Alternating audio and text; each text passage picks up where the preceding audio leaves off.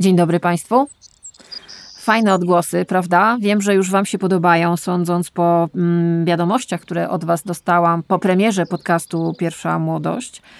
To jest drugi odcinek tego podcastu. Pierwsza młodość. Ja się nazywam Karolina Korwin-Piotrowska i mm, no, nie wiem jak to powiedzieć. Mówi do Was osoba bardzo szczęśliwa, bo w dniu, kiedy nagrywam ten podcast, jesteśmy na miejscu piątym w Polsce według Spotify'a. I to jest naprawdę coś, co nigdy nie przypuszczałam, że się zjawi. No nie, do, dobra, czasami przypuszczałam, ale nie wiedziałam, że od razu i nie wiedziałam, że aż tak. Także bardzo Wam dziękuję. To może w takim razie niech teraz jakiś skowronek zaśpiewa. Hmm? Albo słowik. Po pierwsze, bardzo wszystkim dziękuję za to, że jesteście tutaj ze mną. Można nas słuchać na Spotify, jak już powiedziałam. Ja mam swój kanał na YouTubie, Karolina Korwin-Piotrowska po prostu. Jest na Google Podcast, będzie też na Apple Podcast. No, rozlejemy to wszędzie, gdzie się da. E, można też tego słuchać na moim Facebooku, na moim fanpage'u Karolina Korwin-Piotrowska. Też jest na moim Instagramie Karolina KP. Wszyscy mm, patroni z Patronite'a. Prawdopodobnie, kiedy słyszycie te słowa, mają już w swoich skrzynkach pierwszy newsletter zrobiony moją ręką. E, bardzo się denerwowałam przed jego wysłaniem, ale mam nadzieję, że będziecie zadowoleni. Bardzo Wam dziękuję, że jesteście patronami tego programu. To także dzięki Wam e, mogę tutaj sobie siadać i do Was gadać. No dobrze, no to zaczynamy. Hello, gorgeous. No proszę Państwa, o czym wszyscy mówią? Oczywiście. Nie o piłkarzach, nie. E, wszyscy mówią o serialu, który pojawił się na Netflixie. Pierwsze trzy odcinki są za nami. Trzy godziny z mojego życia stracone bezpowrotnie. No cóż. Serial nosi tytuł Harry i Meghan. Nie wiem, po co ja to obejrzałam. Może po to, żeby mieć świadomość, że po prostu Harry jest, nie wiem, Dalaj Lamą, a Meghan jest, nie wiem, Matką Teresą, księżną Dianą, diabli wiedzą kim. E, no cóż, za to sobie przeczytałam pewien bardzo ciekawy tekst.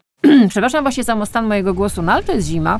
Przeczytałam sobie za to w The Times e, wydanie weekendowe, czyli takie najważniejsze w tygodniu. Mm, na okładce tego wydania jest oczywiście książę Harry. Bardzo poważna, taka mm, spokojna fotografia i w środku jest naprawdę świetny tekst. Jego autorką jest Hilary Rose i to jest tekst, który spokojnie, merytorycznie, brutalnie do bólu merytorycznie, naprawdę, osadza księcia w historii. Stara się być obiektywna, aczkolwiek trudno jest być obiektywnym, kiedy ma się do czynienia z czymś takim. No, ewidentnie książę ma za uszami więcej niż chciałby nam powiedzieć, i ta historia, którą możemy czytać w The Times, o której powiem Wam za chwilę, naprawdę brzmi bardzo znajomo. Wiecie dlaczego? Gdzie mieszka książę Harry? Książę Harry mieszka w Montecito. Nawet nazywają go księciem z Montecito. No to teraz ze Stanów przenosimy się do Wielkiej Brytanii. Bo proszę Państwa, książę Andrzej, czyli jego wuj, mieszka sobie w Wielkiej Brytanii i o nim jest e, film dokumentalny, który bardzo Wam polecam, żebyście sobie zobaczyli, zanim obejrzycie całą tą historię o Harrym i o Meghan na Viaplayu. Film nosi tytuł Prince Andrew Banished. I proszę Państwa, to jest bardzo świeży dokument z 2022 roku. Zresztą posłuchajmy fragmentu. The explosive claim blanketing Britain's front pages today a very young girl had allegedly been abused by the Queen's second son. Your embarrassment, sir. The reaction was absolute horror. How could someone like Prince Andrew have gotten into such horrible behavior? It was a lifetime in the making. Andrew's always known that he had the Queen's intense affection. He is her favourite. That's given him a lot of leverage. People just loved Prince Andrew. Prince Andrew thought he was more than a royal. He thought he was a celebrity. No, trochę coś mówi, nie? E, nowo, proszę Państwa, z kim mamy do czynienia? Mamy do czynienia z kimś bardzo analogicznym do księcia Harego. On też był zawsze drugi. To był ten drugi syn królowej Elżbiety II. On wiedział od początku, że nie będzie królem, ale czy aby na pewno? Zawsze był właśnie drugi, ale to nie zmienia faktu, że był tym ukochanym, zepsutym, totalnie rozpieszczonym bachorem, nazwijmy rzecz po imieniu, e, dla którego między innymi budowano miniaturowe samochody Jamesa Bonda. Tam zresztą jest taki uroczy fragment z kroniki filmowej, mm, na której mały książę Andrzej w towarzystwie mamusi, Karola w ogóle nie ma, to jest też ciekawe, odbiera właśnie taki samochodzik miniaturowy Jamesa Bonda, specjalnie zrobiony dla księcia. No właśnie, taki książę wyrasta w puchu, wszystko mu wolno.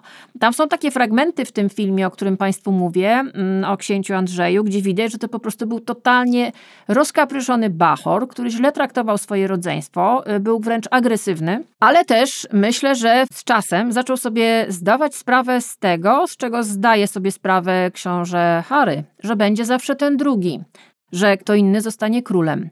E, na szczęście mm, Andrzej był bardzo przystojny, piękny uśmiech, szeroki, wyglądał trochę jak model. Był taki w ogóle w stylu, trochę robił się na Jamesa Bonda, więc miał po prostu niesłychane powodzenie u kobiet i z tego filmu dowiadujemy się, że podejrzewany był nawet o seksoholizm. Jedna z ekspertek mówi wprost, on po prostu nie mógł utrzymać w spodniach tego, co każdy mężczyzna powinien utrzymać gdzieś w porządku, prawda? Więc były z tym różne historie, które, notabene, były regularnie tuszowane przez rodzinę królewską w imię dobra rodziny królewskiej, w imię dobra firmy. Więc wyobraźmy sobie sytuację. Wyrasta ten drugi, w cieniu tego pierwszego, który będzie królem. Jest absolutnie bezkarny. Więc co się dzieje? On się robi coraz bardziej bezkarny i robi coraz gorsze rzeczy. No, proszę Państwa, kim jest dzisiaj? Książę Andrzej dzisiaj ma 62 lata. Nie ma pieniędzy, bo z tego filmu dowiadujemy się, że on bardzo długo w ogóle mieszkał u matki w pałacu Buckingham. W jakimś takim trzypokojowym poko- mieszkanku. Naprawdę. Dorosły facet. Nie ma pracy, e, no bo nie może pracować dla rodziny królewskiej, nikt go nie zatrudni po prostu po tych wszystkich historiach. E, jest na jakiejś minimalnej pensyjce królewskiej, ona naprawdę nie jest dość okazyjna, to jest, są w miarę takie zwyczajne pieniądze. Nie mówię, że średnia krajowa w Wielkiej Brytanii, ale jak na księcia Hello. E, brat pozbawił go wszystkich możliwości pracy dla rodziny królewskiej. Podobno no, z Karolem mają kosę nie od dziś. Nie może reprezentować rodziny. No i nie ma nic. No co ma? No ma psy matki, które matka mu zapisała i byłą żonę, Sarę Ferguson, księżnę Sarę Ferguson, z którą ma długi, z którą był zamieszany w aferę korupcyjną. Nieźle, co? Sprawdziłam sobie dokładnie w internecie, jak wygląda ta historia księcia Andrzeja i poczytałam sobie na różnych brytyjskich portalach. No i wygląda na to, że mamy do czynienia z kolesiem, który całe życie balansował na krawędzi. Przekonany o swojej bezkarności, bo mamunia wszystko załatwi. Był między innymi związany z bardzo dziwnymi transakcjami dotyczącymi e, handlem bronią z Bahrajnem, słuchajcie. Między innymi nawet e, rząd Wielkiej Brytanii tutaj apelował, żeby coś z tym zrobić, bo książę Andrzej nie wiadomo po czyjej jest stronie. The Times pisał m.in. już w 2015 roku, książę Andrzej łatwo olśniewa w konfrontacji z ogromnym bogactwem i pozorną władzą. Zakochał się w przyjaźniach ze złymi, skorumpowanymi i sprytnymi ludźmi, nie tylko w Stanach Zjednoczonych, ale także w Libii, Kazachstanie, w Uzbekistanie, w Tunezji, gdziekolwiek. Gazety co jakiś czas łapały go na różnych dziwnych zachowaniach. Robiono m.in. prowokacje medialne, słynna prowokacja dotycząca też Sary Ferguson. No bo ustalmy jeszcze jedną rzecz. Książę Andrzej lubił żyć ponad stan. W dokumencie Viaplayu, o którym wam mówię, mm, jest m.in. opowieść o tym, jak on jechał gdzieś na jakiś daleki wyjazd i na ten wyjazd, oczywiście był w delegacji oficjalnej, zabrał ze sobą dwumetrową deskę do prasowania spodni i kolesia, który mógł tę deskę obsługiwać i te spodnie mu prasować tak, jak on chciał.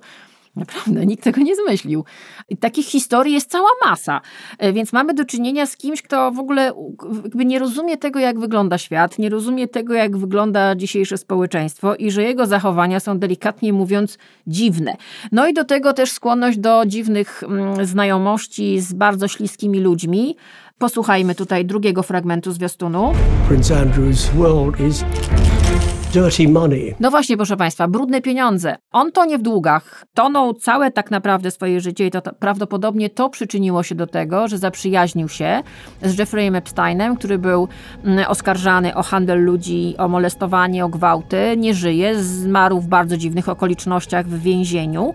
Przypomnę, książę Andrzej udzielił bardzo dziwnego wywiadu. Brzmi trochę znajomo z Harrym w BBC, w którym y, od, odrzucał oskarżenia Virginii Giuffre, wówczas niepełnoletniej dziewczyny, która twierdziła po latach, że to właśnie książę Andrzej, pocąc się obficie, wykorzystał ją seksualnie, a ona została tam, ta dziewczyna, Virginia Giuffre, skłoniona do tego przez Ghislaine Maxwell, czyli no właśnie kobietę, która od, odgrywała w życiu Jeffreya Epsteina i wygląda, że także księcia Andrzeja, rolę naganiaczki młodych, nastoletnich dziewczyn z całego niemal świata. No trudno to znieść spokojnie. W 2022 roku Guardian napisał o księciu Andrzeju tak. Jego szorstkie zachowanie wobec służących jest dobrze udokumentowane. Starszy lokaj mówił kiedyś reporterowi, który pracował pod przykrywką w pałacu Buckingham, że po przebudzeniu odpowiedzią księcia na dzień dobry może być spieprzaj. Poza tym no, ta słynna historia z tymi misiami, które trzeba było układać, a jeżeli na przykład kolejna z dziewczyn nie została wpuszczona mm, do pałacu Buckingham, no jednak tam są bardzo ścisłe y, reguły bezpieczeństwa i nie każdy może sobie wjechać do pałacu Buckingham, no to Andrzej nazywał tych mm, urzędników, tych policjantów, tych strażników gruba sromowa cipa. Serio, przez telefon. Mamy tutaj do czynienia z 62-letnim mężczyzną, który no to co ma, to ma długi, nie ma pracy, ma psy swojej matki, która nie żyje, ma żonę z długami, sam jest z długami i no nie do końca chyba ma gdzie mieszkać, e, bo brat najchętniej by go w ogóle wyrzucił bardzo, bardzo daleko. I zawsze ten ktoś, książę Andrzej, był drugi. Tak jak książę Harry. No bo ten artykuł, o którym mówiłam Państwu kilka minut temu z The Times, stawia bardzo ciekawą tezę, że Harry zawsze miał problem z tym, że jest drugi, że nigdy nie będzie królem. Z jednej strony mu się to podobało, bo mógł robić różne dziwne rzeczy, między innymi brać narkotyki mniej więcej od 15-16 roku życia, co oczywiście Pałac Buckingham robił wszystko, żeby to zatuszować, o czym on oczywiście teraz już dzisiaj nie wspomina, ale z drugiej strony gdzieś widział, że no, jego starszy brat William to jest ten poważny, to jest ten skupiony, to jest ten bardziej introwertyczny, ale też ten, który właśnie Harego podobno wysłał na terapię i to powtarza kilka osób z otoczenia rodziny królewskiej, że to on zwrócił uwagę bratu, że coś się dzieje.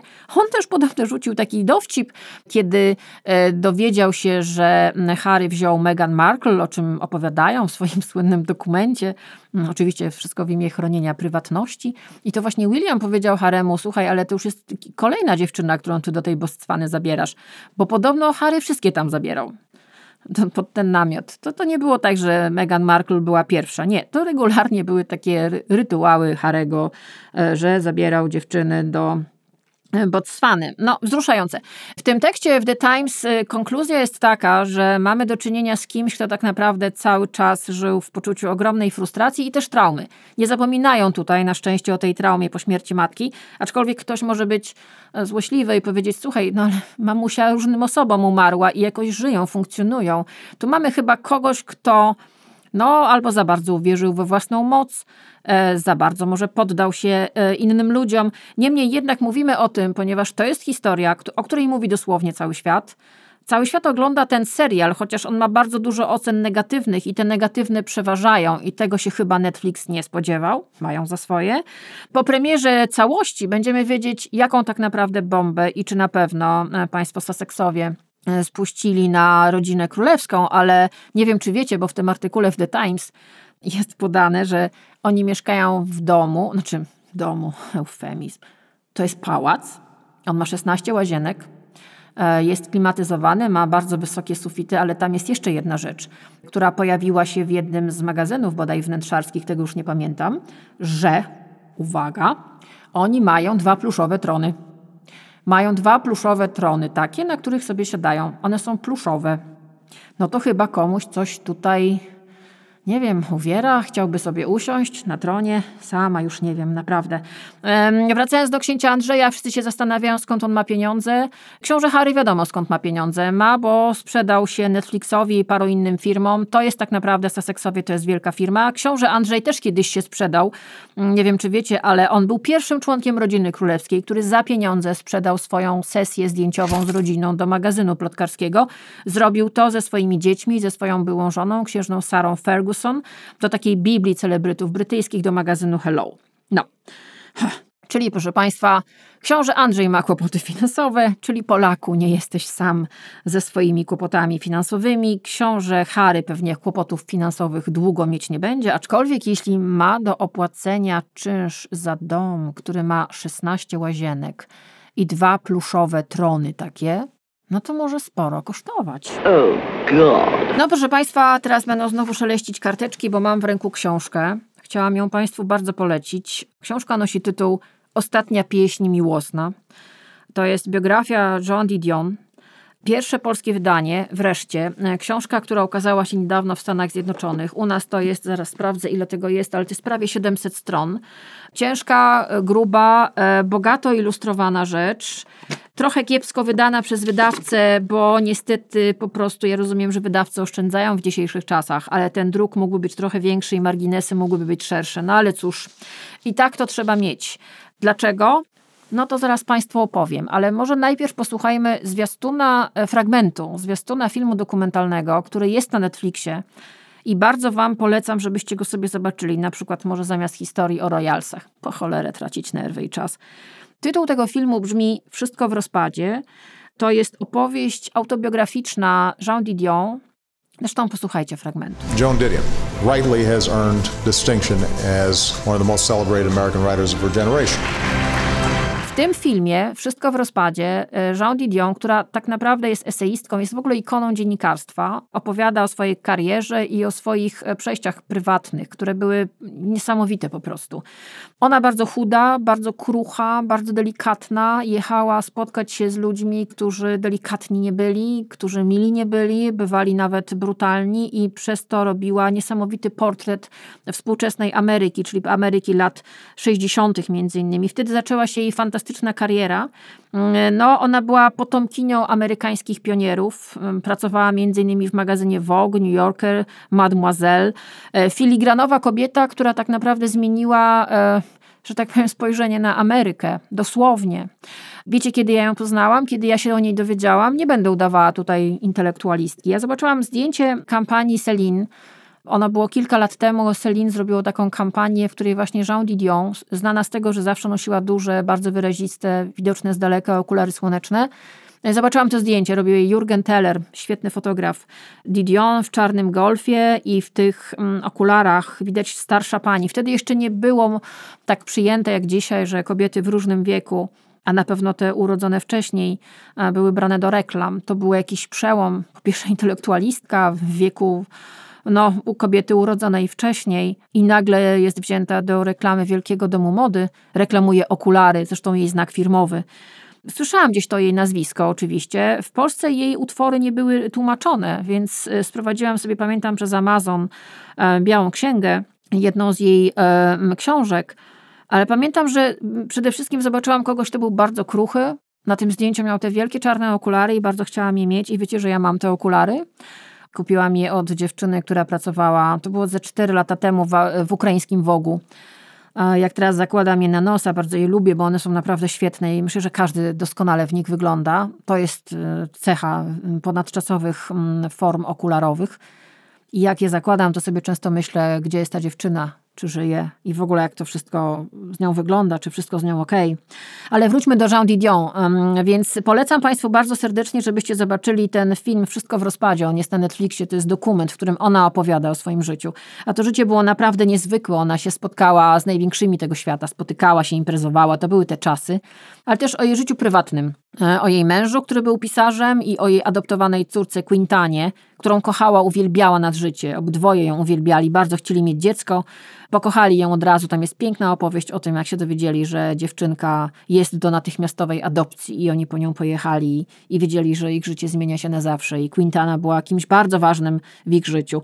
To jest opowieść też o śmierci. Ten dokument opowiada o tym, co się stało, kiedy najpierw mąż Jean Didion, a potem Quintana odeszli.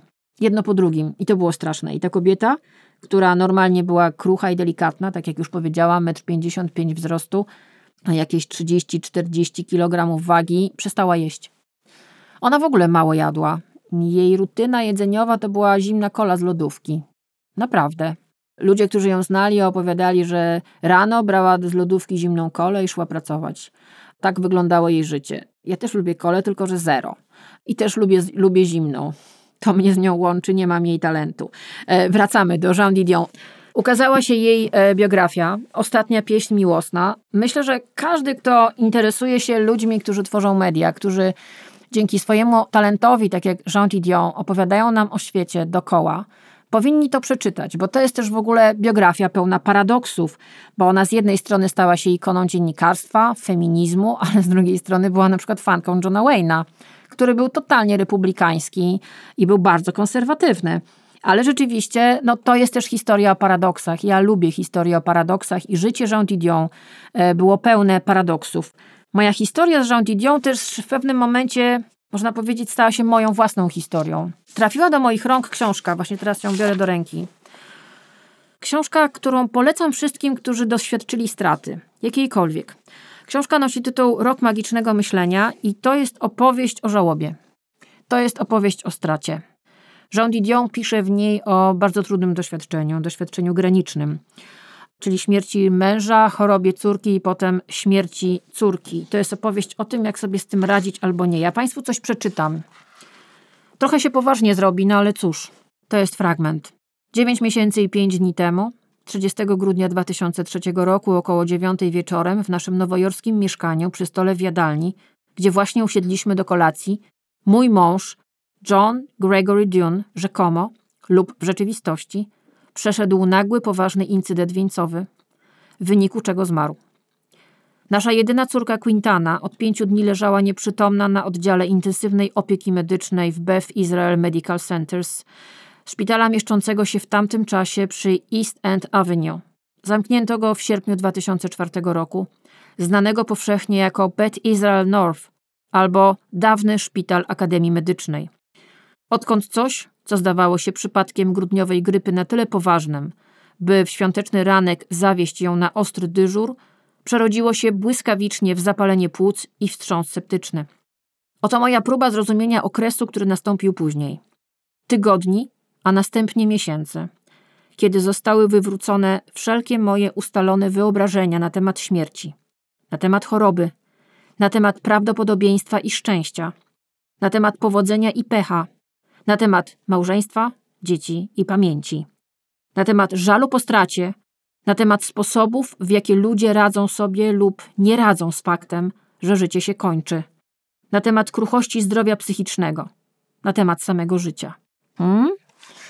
Jean Didion, Rok Magicznego Myślenia, jej biografia, ostatnia pieśń miłosna, bardzo Państwu polecam. To może być piękny prezent gwiazdkowy. I przede wszystkim ten film na Netflixie, wspaniały. Wspaniały, cudowny, naprawdę w ogóle przy okazji panorama amerykańskiej kultury, literatury, trochę show biznesu, aż do dziś, do XXI wieku. Wiecie co? Warto słuchać mądrych ludzi, którzy pięknie układają słowa, a niekoniecznie oglądać książątka na Netflixie. Ja to za was zrobię i wam opowiem. Nie róbcie tego, tak jak nie kupujcie swetrów świątecznych, bo to niszczy klimat. Ho, ho, ho. I tak na koniec, proszę Państwa, jeszcze jedna rzecz, bo całkiem niedawno odbyła się aukcja rzeczy Jean Didion. Między innymi te słynne okulary Celine poszły y, na sprzedaż w takiej mm, szylkretowej oprawie, przepiękne, duże. I wiecie, ile, za ile one zostały sprzedane? Za 27 tysięcy dolarów, tutaj sprawdzam. Hm, nieźle. W sumie zebrano prawie 2 miliony dolarów i te pieniądze mm, zostaną przekazane mm, do walki, na taki specjalny fundusz do walki z chorobą Parkinsona. Tak właśnie sobie zażyczyła Jean Didion w ostatniej woli i to zostało zrobione między innymi, słuchajcie, tam można było kupić jej zepsuty zegarek, maszynę do pisania, całą masę rzeczy. To był taki moment, kiedy była ta aukcja jej rzeczy, tych, które po niej zostały, które zresztą widać w tym dokumencie, wszystko w rozpadzie, bo on, się, on jest kręcony częściowo w jej domu. Bardzo ładny, bardzo ładne mieszkanie. I tak sobie pomyślałam, kurczę, gdybym była w Stanach, to bym tam pojechała na tę aukcję i może bym coś kupiła, cokolwiek bo ona jest jedną z takich osób, które ja podziwiam absolutnie. A książka Rok Magicznego Myślenia jest to taką, dla mnie taką książką, którą każdy powinien mieć na półce, albowiem dwie rzeczy są pewne w naszym życiu. Podatki i śmierć. You know what I need to get me over this depression this summer? What would do more good than all the shots and pills in the pharmaceutical kingdom? I need myself a lover. No to teraz zmieniamy, proszę Państwa, zupełnie rejon, albowiem obejrzałam film dokumentalny. Y, uwielbiam w ogóle oglądać dokumenty o gwiazdach hollywoodzkich. Jak już wiecie, gwiazdy hollywoodzkie bardzo lubię, szczególnie te z dawnych czasów. No i proszę Państwa, zobaczyłam sobie mm, dokument pod tytułem This is Joan Collins. No i to jest naprawdę obłęd. Are we on? Lovely Joan Collins. Dame Joan Collins, everybody! Okay, listen up. I've been around for a while, and you know what? It's tough. I was in Hollywood in what is called the Golden Age, and believe me, it wasn't all chauffeurs and champagne. Although, along with my famous alter ego Alexis in Dynasty, I've had my share of both. They used to say that female stars were finished at 27, but here I am, after seven decades in the business, to tell you a thing or two about how to survive the perils of the profession and what it really feels like to get what you want. No, proszę Państwa, pamiętamy John Collins. Moje pokolenie przede wszystkim pamiętają z Alexis. Ten serial y, Dynastia kręcony był w latach 1981-89 i wtedy już Joan Collins nie miała 20 lat, no nawet nie miała 30 lat. W 80 latach kobieta 40-letnia po prostu była niewidoczna. I rzeczywiście Dynastia zrobiła coś takiego, że zarówno Linda Evans, jak i Joan Collins, no to były panie po 40. I one były przy okazji bardzo seksownymi kobietami, bardzo eksponującymi swoje wdzięki, no i ubierającymi się w sposób specyficzny. A sama Joan Collins, no to jest niesamowita postać. I dzięki w ogóle temu dokumentowi, który ja obejrzałam sobie, który wam bardzo polecam, bo on jest zrobiony w bardzo fajny sposób. Mianowicie Joan Collins, dzisiaj już pani no, w pewnym wieku, ale dalej po prostu trzymająca formę niewiarygodnie. Chciałabym mieć tyle energii, ile ona, kiedy będę miała tyle lat. Mam nadzieję, że dożyję. Otóż siedzi sobie w studiu radiowym i na takim specjalnym ekranie puszczają jej fragmenty różnych y, materiałów z jej udziałem i ona pod to czyta tekst, który sama napisała. No i przy okazji tam sobie gawędzi z tymi, którzy y, kręcą cały ten film. Jest też y, wywiad chyba w jej mieszkaniu, jak mnie mam z nią zrobiony, gdzie ona siedzi na kanapie i pokazuje takie niesamowite albumy ze zdjęciami, z wycinkami prasowymi na swój temat, zbieranymi chyba przez całą swoją karierę. Robi to niesamowite wrażenie. Wyciąga te wielkie zeszyty, wielkie księgi tak naprawdę zszywane. Tak naprawdę wchodzimy w jakiś bardzo intymny, świat historii e, Joan Collins, ale nie tylko, bo historia Joan Collins to jest też historia dawnego Hollywood, którego już nie ma. Ona jest jedną z ostatnich żyjących gwiazd dawnego Hollywood. Ona zresztą na początku mówi o tym, że ona się otarła o ten świat, którego już dzisiaj nie ma. E, miała tę okazję nie tylko grać, ale i romansować z takimi ludźmi jak Paul Newman czy Warren Beatty. Tak. Naprawdę bardzo Wam to polecam, bo to jest świetna zabawa i poza tym patrzymy na starszą panią, no nie bójmy się tego słowa, ale która jest po prostu genialna. Jaki ona ma dystans do siebie, jaki ona ma dystans do tej historii. Ja kocham jedną opowieść i to Wam muszę powiedzieć, jak ona rzeczywiście w pewnym momencie była w kolejnym nieudanym małżeństwie, miała na utrzymaniu cały dom. Skąd my to znamy?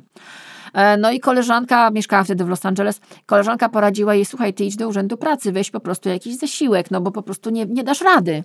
I ona pojechała, słuchajcie, do urzędu pracy w Los Angeles, stała w kolejce grzecznie, numerek, idzie do, idzie do pani w okienku, daje papiery i ta pani patrzy na nią i woła John Collins! I w tym momencie wszyscy do niej zbiegają się, żeby zbierać autografy. No wiadomo, że już nie wróciła tam nigdy więcej. Na szczęście dostała rolę w dynastii. Wspaniały dokument, taki na luzie ale też o ludziach i z kulturą. I teraz e, zbliżamy się powoli do końca i będzie coś, czym naprawdę wszyscy żyją. Posłuchajcie tego.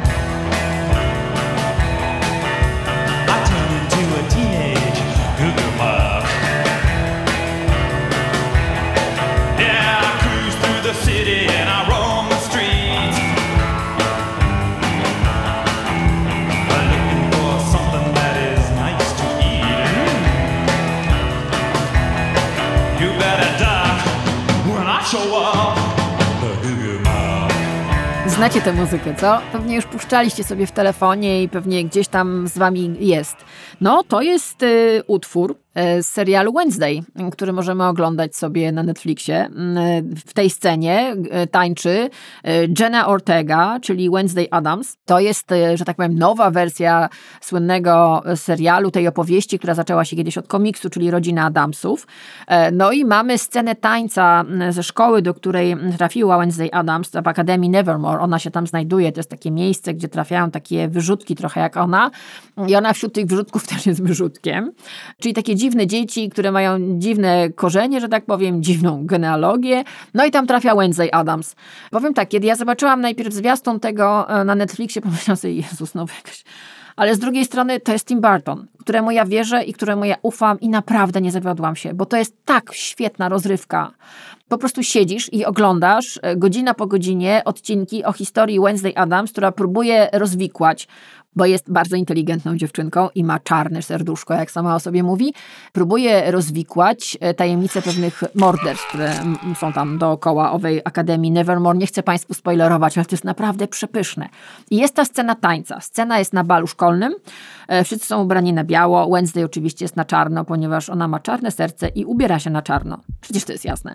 Wyobraźcie sobie, że Jenna Ortega, grająca rolę Wednesday Adams, notabene przy, w towarzystwie Catherine Zeta-Jones między innymi innymi Gwendolyn Christie, Christine Ricci, która grała e, Wednesday Adams w filmowej wersji Rodziny Adamsów. Otóż Jenna Ortega urodziła się w 2002 roku, jest jedną z szóstki rodzeństwa, 1,55 m, będzie wielką gwiazdą, chociaż jest drobniutka. Ona ma niesamowitą twarz. Kamera kocha takie duże, wielkie, mądre oczy.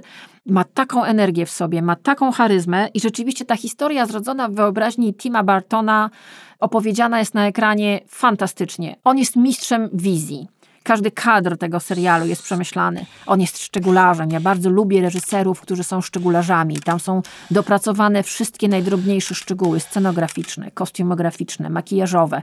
To się ogląda naprawdę z ogromną radością, bo cała masa niestety produkcji mm, w serwisach streamingowych jest byle jaka, byle nam zapchać gębę, byle nam zapchać mózg i żebyśmy dalej klikali. A to jest coś, co naprawdę zachwyca. Zachwyca absolutnie. No i jest ten taniec Wednesday Adams, i tam się zrobiła afera, znaczy afera, biorę to oczywiście w cudzysłów, albowiem okazało się, że no, ludzie zaczęli na TikToku, zrobił się trend, próbować powtórzyć taniec, y, który wykonuje Jenna Ortega, która notabene wymyśliła go sama, ona nie jest tancerką i jak się śmiała w jednym z wywiadów, no widać, że nie jest zawodową tancerką, ale właśnie dlatego ten taniec jest tak porywający.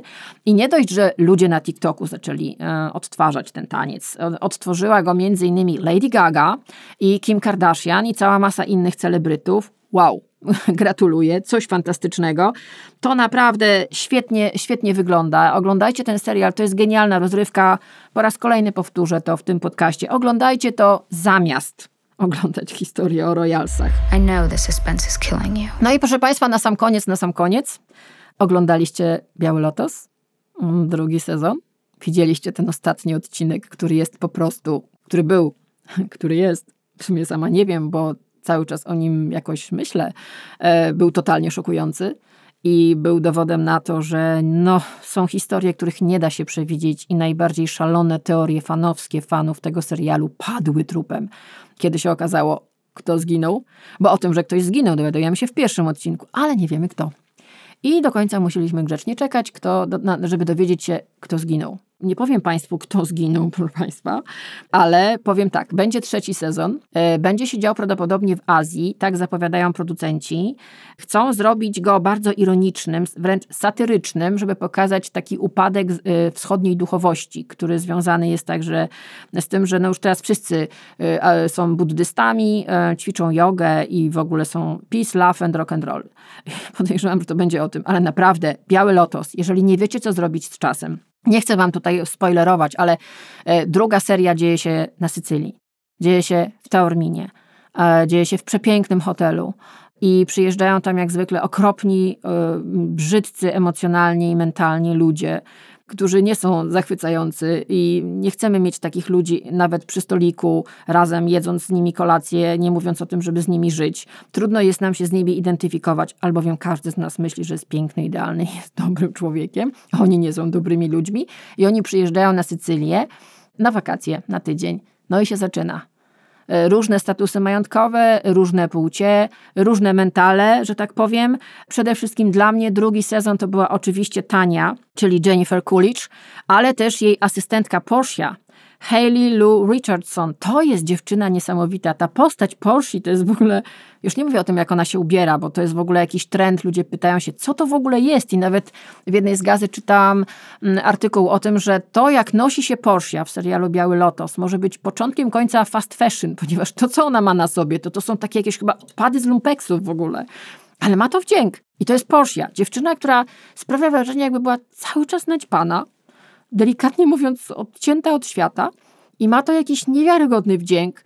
Ona ma w ogóle swój rytm życia. I patrzyłam na nią i myślałam sobie, co by to było, gdybyś ty tak kiedyś sobie odcięła kontakt z bazą. To jest niegłupie, nie?